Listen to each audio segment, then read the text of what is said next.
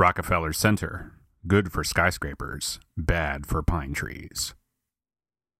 Around this time every year, some poor pine tree whose only crime was growing to between 70 to 100 feet gets chopped down and dragged into Manhattan to be put on display in Rockefeller Center. It is a savage ritual. The tree is crapped up with several miles of Christmas lights, topped with a gaudy 500 pound star, and lit up until the new year. Then, on Epiphany Day, heathens, ask your Christian friends, like your super Christian friends, this is an obscure one. The tree is disposed of to little to no fanfare. Eleven months later, the process begins anew. Moment of silence for our deceased wooden brothers.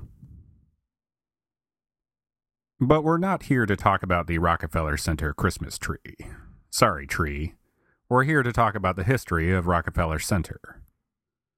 Rockefeller Center is a group of Art Deco style buildings between 48th and 51st Street in Manhattan.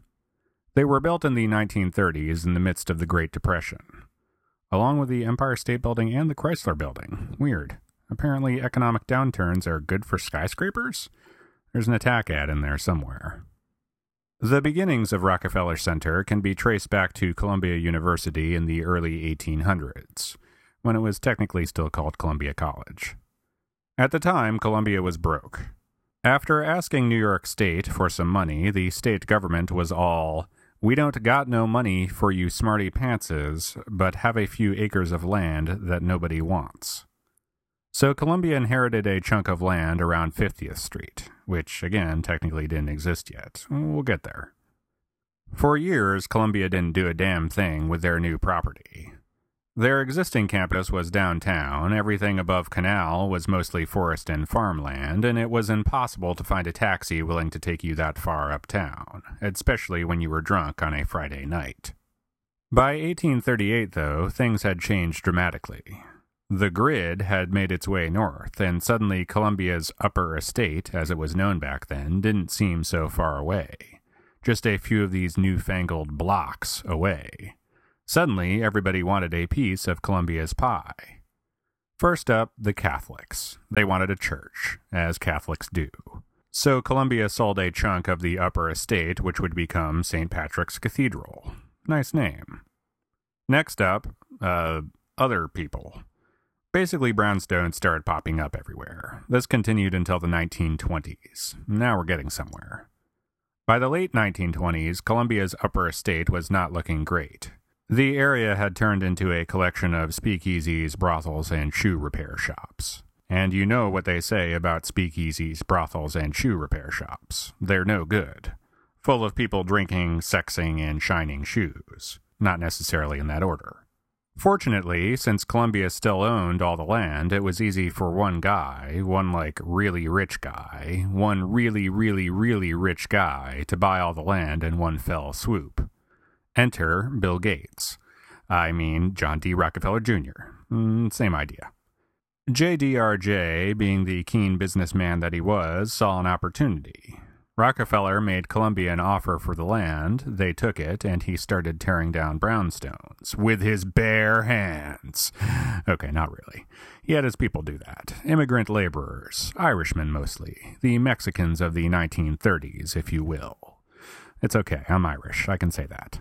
The tearing down and subsequent excavation of the property began in 1930 and took nearly three years to complete.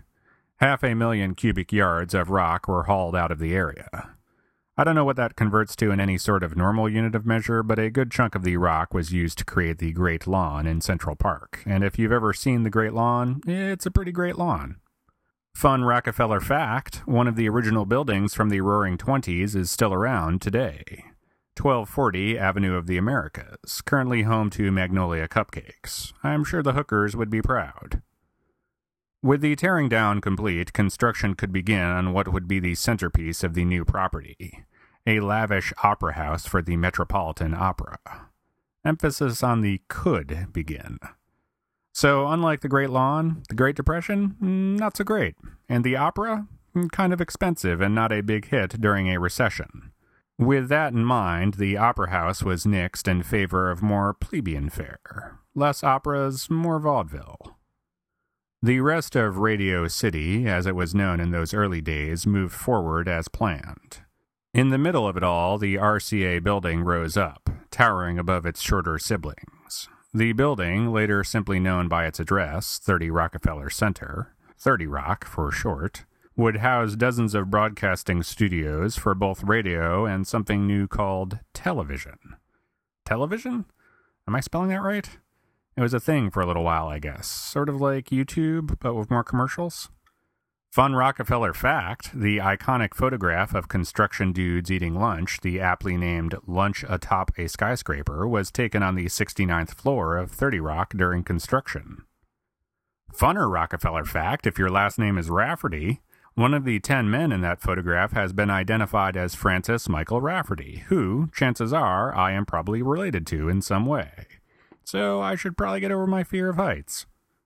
By 1939, construction on Rockefeller Center was finished. The transformation from woods to neighborhood to Art Deco skyscraperville was complete. That only took a century.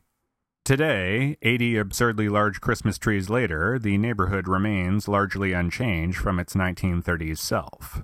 Sure, there's more tourists and fewer radio broadcasts, but it's still chock full of Art Deco goodness. What will the next transformation be? Hard to say. I've got my fingers crossed for the return of the speakeasy brothel shoe repair trifecta, though.